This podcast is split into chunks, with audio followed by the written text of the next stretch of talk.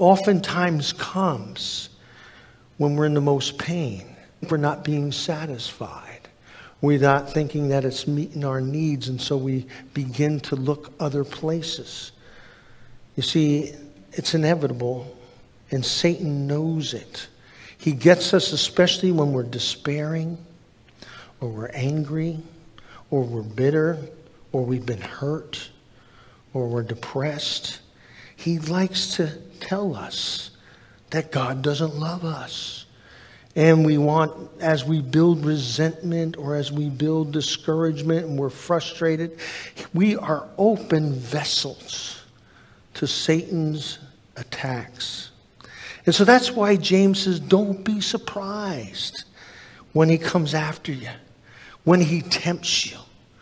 Because the fact of the matter is, he wants to come after you. It's universal. He does it to everybody. And that this universal is very personal. He at times knows what you're going through. He sees what you've been through. And that they're going to work, he's going to work on you with his minions to try to draw you down from God. And it's so easy to blame others and to blame God and not see it for your issue. Don't be confused, folks. Temptation is our problem, not God's. Here we see it. People are saying, I am tempted by God. These are people who are dispersed throughout the ages. And James is getting it from his people, and they're saying, Look, God is putting us in positions that are tempting us, and we are tired and we're worn out, and we're just giving in to them. They're into the tradition of blaming. It's God's fault. We are a society that's full of victims. We all like to blame others for our problems. And we see that here. How oftentimes do you hear somebody say, Well, I did this because I had a fight with my wife? Or I don't get along with my wife. My business is failing because my partner. Or I find other people saying uh, uh that my parents, how many times we listen to Dr. Phil and it's my parents' fault? No, it's not. James said it's from our own inner lust. We see that come out pure and simple in, in, in Genesis chapter 3, where Adam and Eve failed.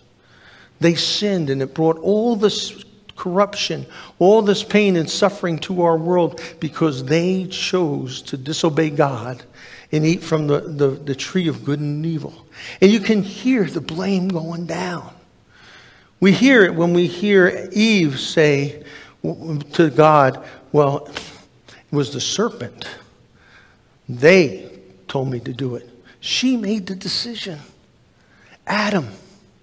God says to Adam, Adam, why'd you eat from the fruit? Well, it's the woman. Of course, he's blaming his wife. It's the woman that you gave me. Adam is not only blaming his wife, but he's blaming God too that it was her fault, but also Satan also that God is, is the one he's blaming. He said, You made this woman. She was supposed to be a helpmate for me, and instead, she's the one who led me down this path. You see how the blame goes? Genuine Christians, we know, as James says here, that the reason why we fall is not the temptation. It we're enticed by our own lust. What's going on inside here? Why is it that people give their bank account numbers to people who call them and said they're from Nigeria and they have a million dollars to put in their bank account? And how many people give those bank account numbers out? Thinking that they're going to get all these millions of dollars. And what has caused them to give them the bank account out? It's their own greed that they want to make a quick buck instead of really thinking it through. You see, this is what Satan does he baits the hook. It's kind of like fishing. You know, how do good fishermen fish? By they disguise the hook.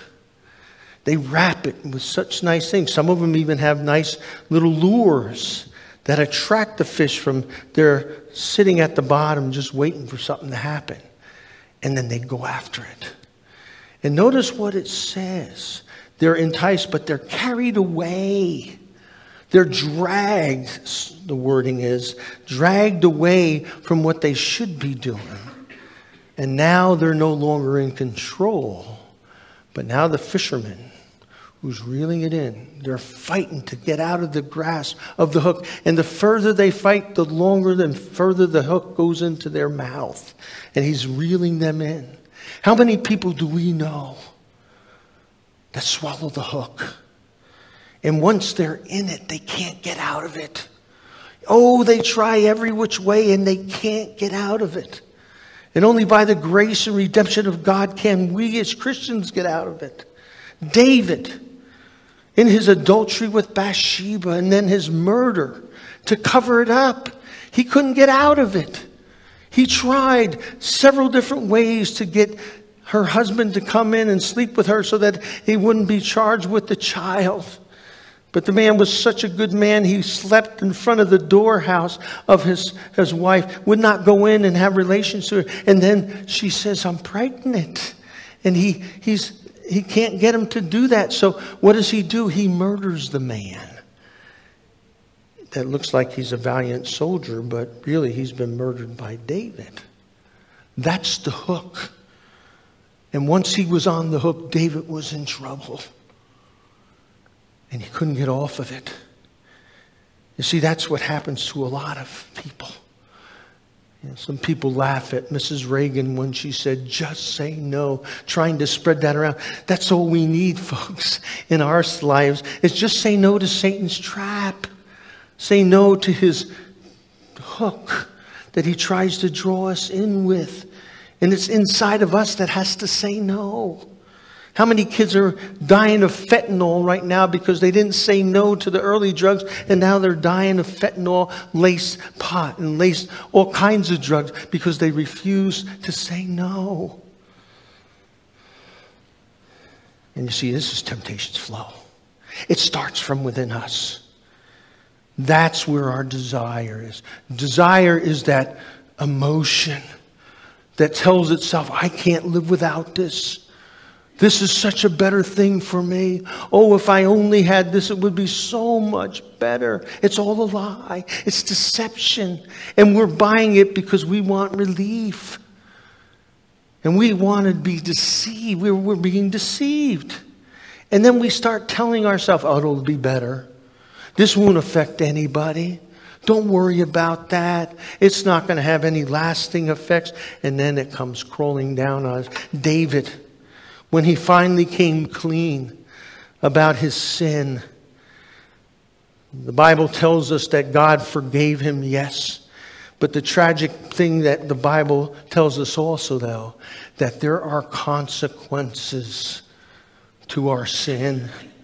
That once we set them into motion, they don't stop. David lost three sons because of the sexual involvement and, and wound up three sons died, four sons died because of David's foolishness, his inability to say no. It cost him dearly. And yet he was a man after God's own heart.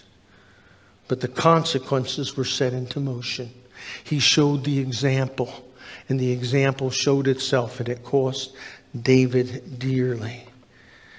And all began with David's heart believing that his own lust needed to be satisfied rather than trusting God on this one. Here's the flow. James gives us the flow. Notice what we say. We say, but each one is tempted when he's carried away. He's enticed. This is better for you by his own lust inside. Then lust is conceived. It gives birth to sin. This sin that is this desire to satiate ourselves with what is being promised us. And it's deception. The bait is calling us and it's pulling us. And oh, it may feel good. You see, that's the thing people don't understand. Sin in Hebrews chapter 4 says it's pleasurable. It's going to give you what you want for a moment. But once it gives you that, then the payment comes for that disobedience. How many people do you know when they're looking at the temptation and their emotions are heightened? Do they not start saying in their mind, I deserve this? I deserve better than I have now. I need this for me. If I only had this, I would be a better person. All that intellectual baloney is deception. We're kidding ourselves to think that it's going to be better. God has given you wonderful gifts, and don't say He didn't. And we need to go back and deal with that. Because when we fall into deception and we make that decision, we conceive the sin and it gives birth in our lives. And then when it is accomplished, it brings death. You see, we're fighting the enemy on three points the world, the devil, and our own flesh. And the only one that can say no is us. We're the final bop drop back. And the whole thing is being able to put the barrier up and say, no, I will not allow this to take place in my life.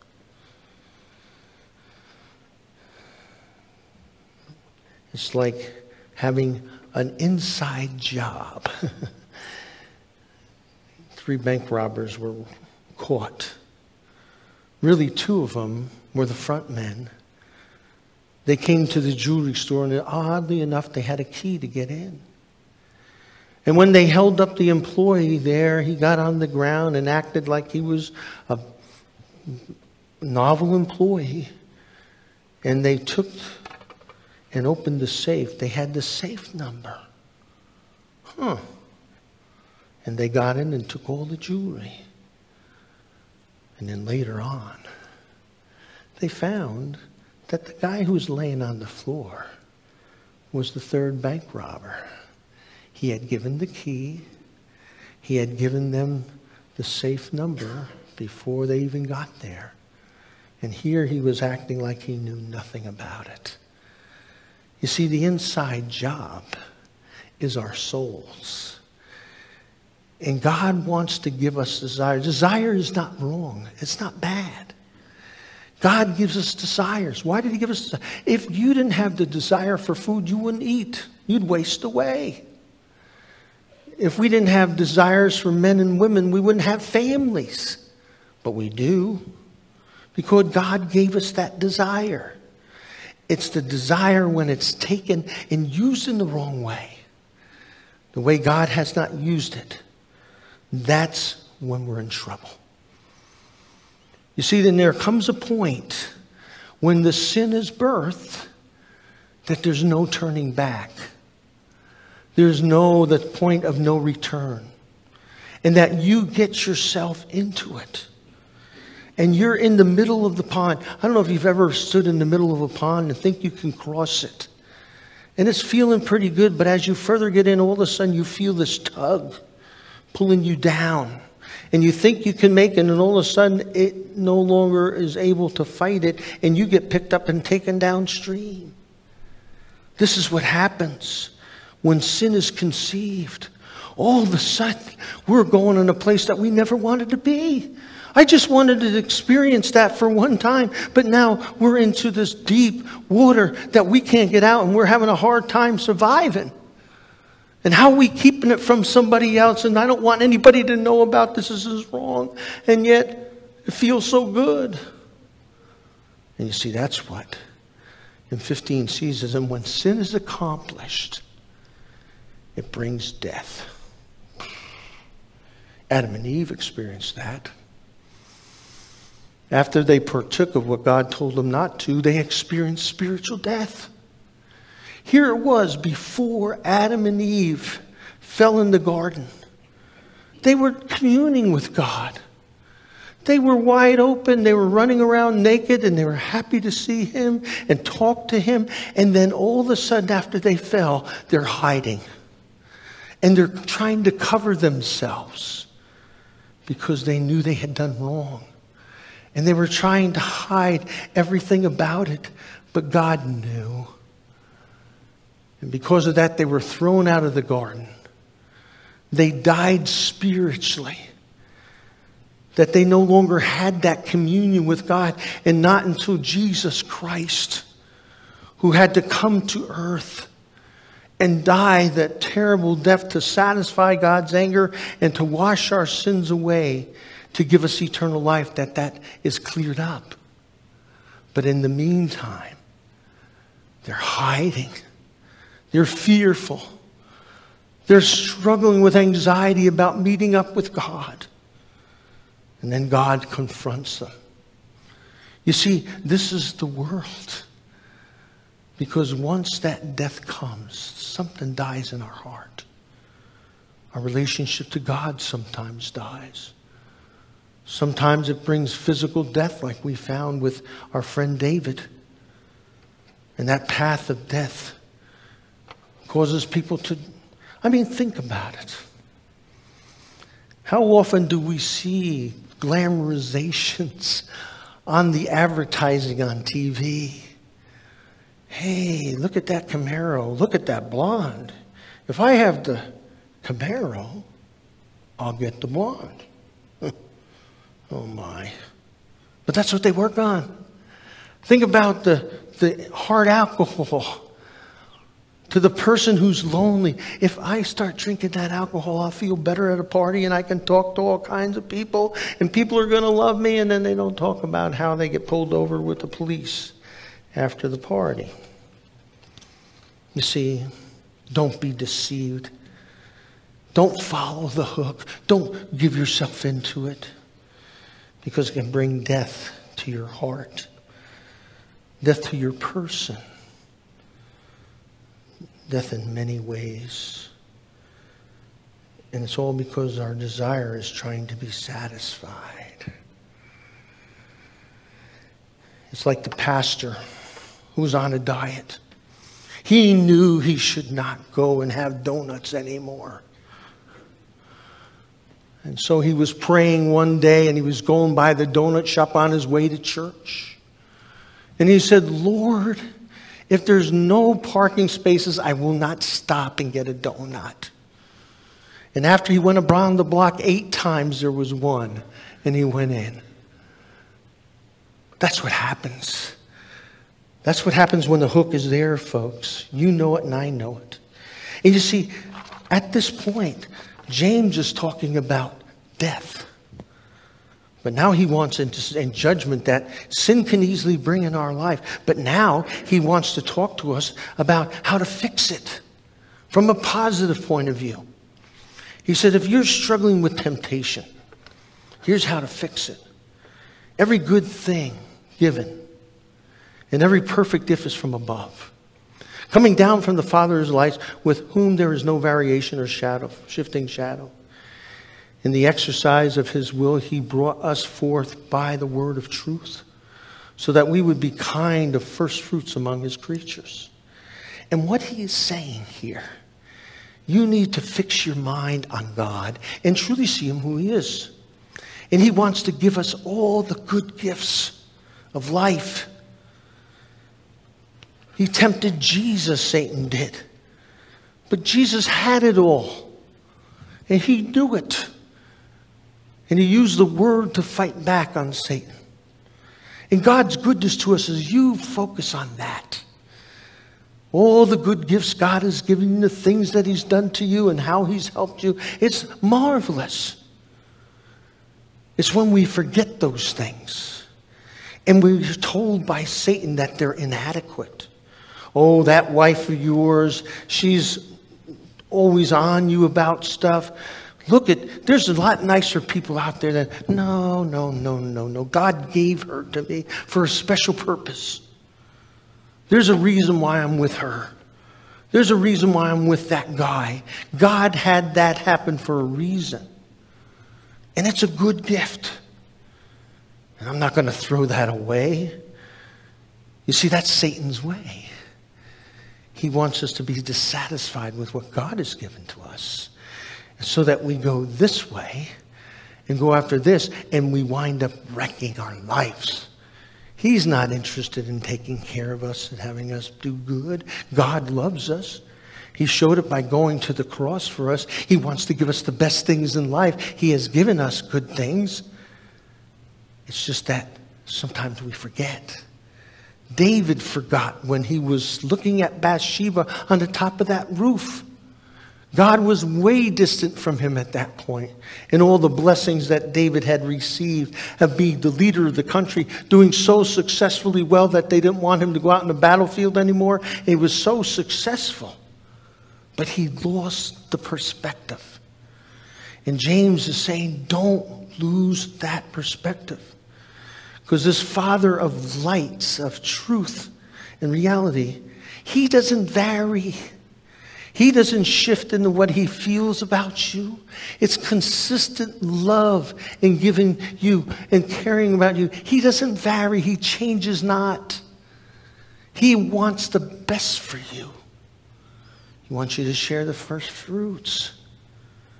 He wants you to be okay. You see, the principle of emotions got David, and he lost perspective on who God was and what God has done for him. If you look around at the goodness of God in your life and you start listening, you realize, we all do, that He gives us good things. But sometimes, boy, we get a little thing get in our life and He will exploit that to pull us away from that. He gives us constantly, folks. Every day. Every day I can put my feet on the ground and stand up and go to the gym is another day that He's given me to give glory to Him. And what a privilege that is. To be able to just breathe and lead and, and, and enjoy life. Wow. And He gives us constantly and doesn't change in that. And that He gives us eternal life. What more can we want?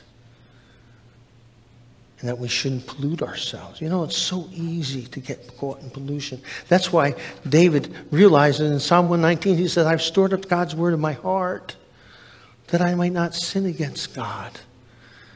Because you don't want to hurt that good friend, that one who died for you, put his life on line. You want to please him. And you're doing it not because you're going to impress him, but because you're just so thankful for what he's given to you.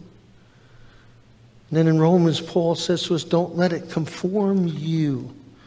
Don't let the world read you into its mold and tell you you don't have what it takes. Let me tell you something. We had, you know, it's amazing to me. There's a lot of kids in my neighborhood who had a lot more than we did. But I never knew it because I knew what my mom and dad gave us. They gave us a wonderful home that we were loved and that we had eternal life because they were showing us Jesus and they're, it, it, you can't imagine what they gave us. I imagine you guys have had two parents like that and, and, and how wonderful that is. And, and, and to know that you don't have to conform to the world's standards they sometimes stood away from the world's standards. They showed us. That's not something we're giving ourselves to because that shows something else, and we want to show Christ in our lives. And that's why Paul says, don't be conformed to the thinking of this world, but be transformed by renewing your minds in Christ every day. Showing Christ. Don't tolerate what the world is telling you on TV. That's not reality. That's silliness. That's away from God's will. So don't let it pressure you to do something. Don't let the world fertilize its own thoughts into it. Go to the Word of God and it will show you. David didn't counteract And that's why he wound up tolerating and falling. It's easy. And then Jesus tells us, Paul tells us to be flee our passions and to love Christ and let our pursue righteousness rather than disrighteousness and faith and love and peace with a pure heart that we're helping people because we want to just help them and we love them and that as the disciples were falling asleep in the garden, Jesus says, Watch and pray. You have no clue what's coming down your way when I get crucified. Don't throw it away, but be powerful in your spiritual life. But they didn't.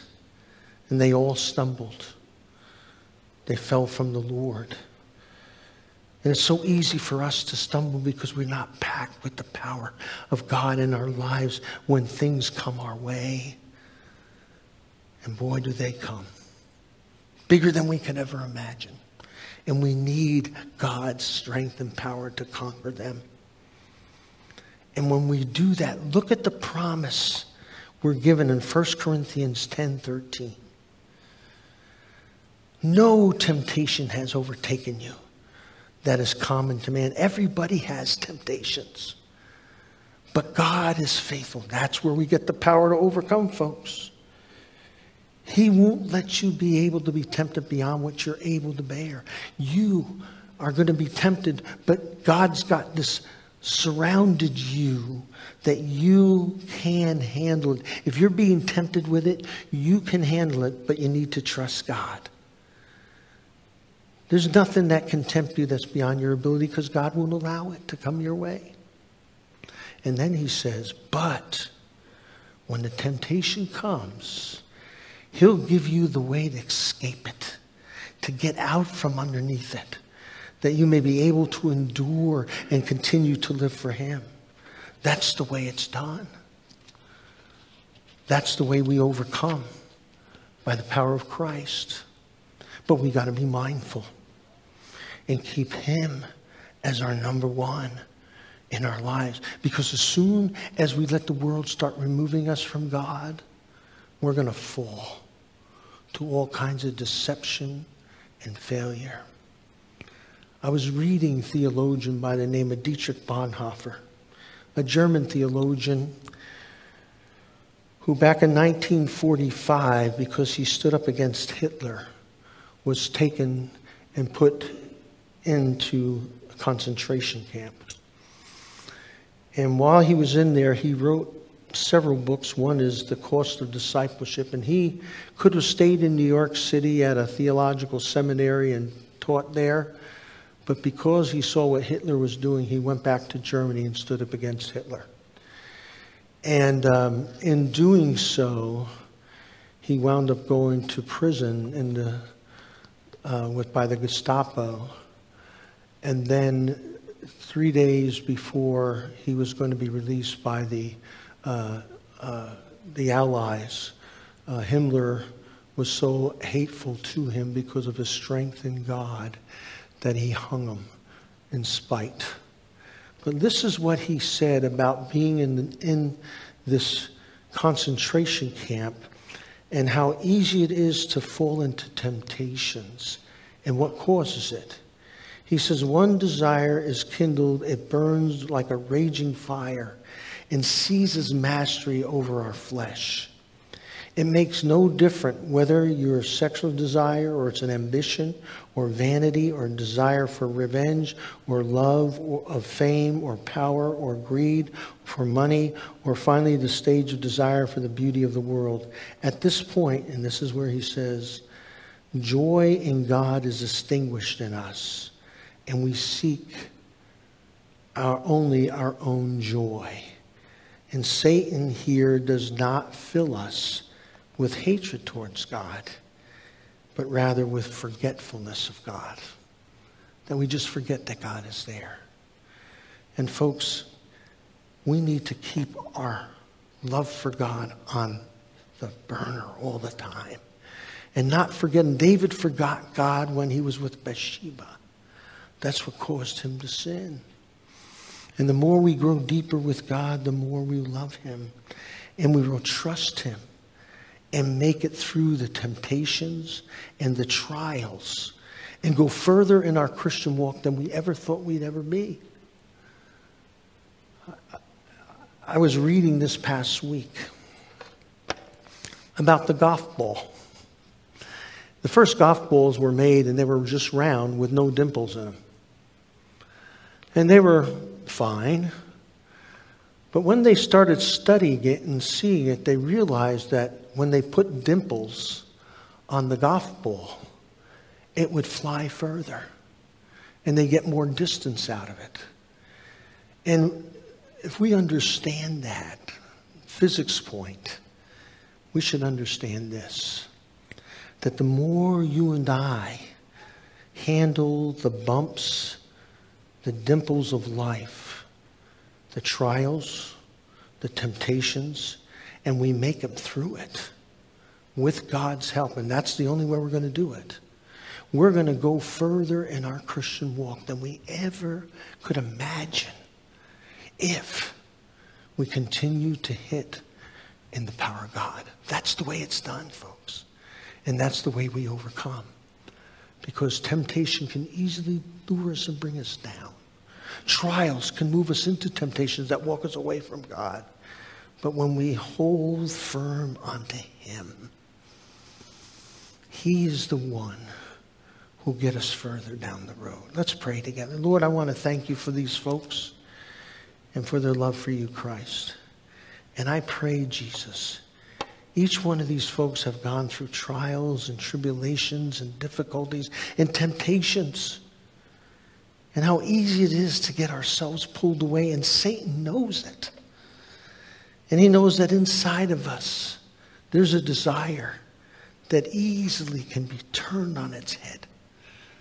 But I pray for these as they go out into the world that they will remain keeping their eyes on you and focused on you. And that through that we can trust in you for the victory in our trials and through our temptations. In Jesus Christ's name, amen. Please rise for the benediction and our closing song. And now may the grace of the Lord Jesus Christ, the love of God your Father, and the power of the Holy Spirit give you that victory every day. Amen. Seek ye first the kingdom of God and his righteousness, and all these things shall be added unto you. Hallelujah.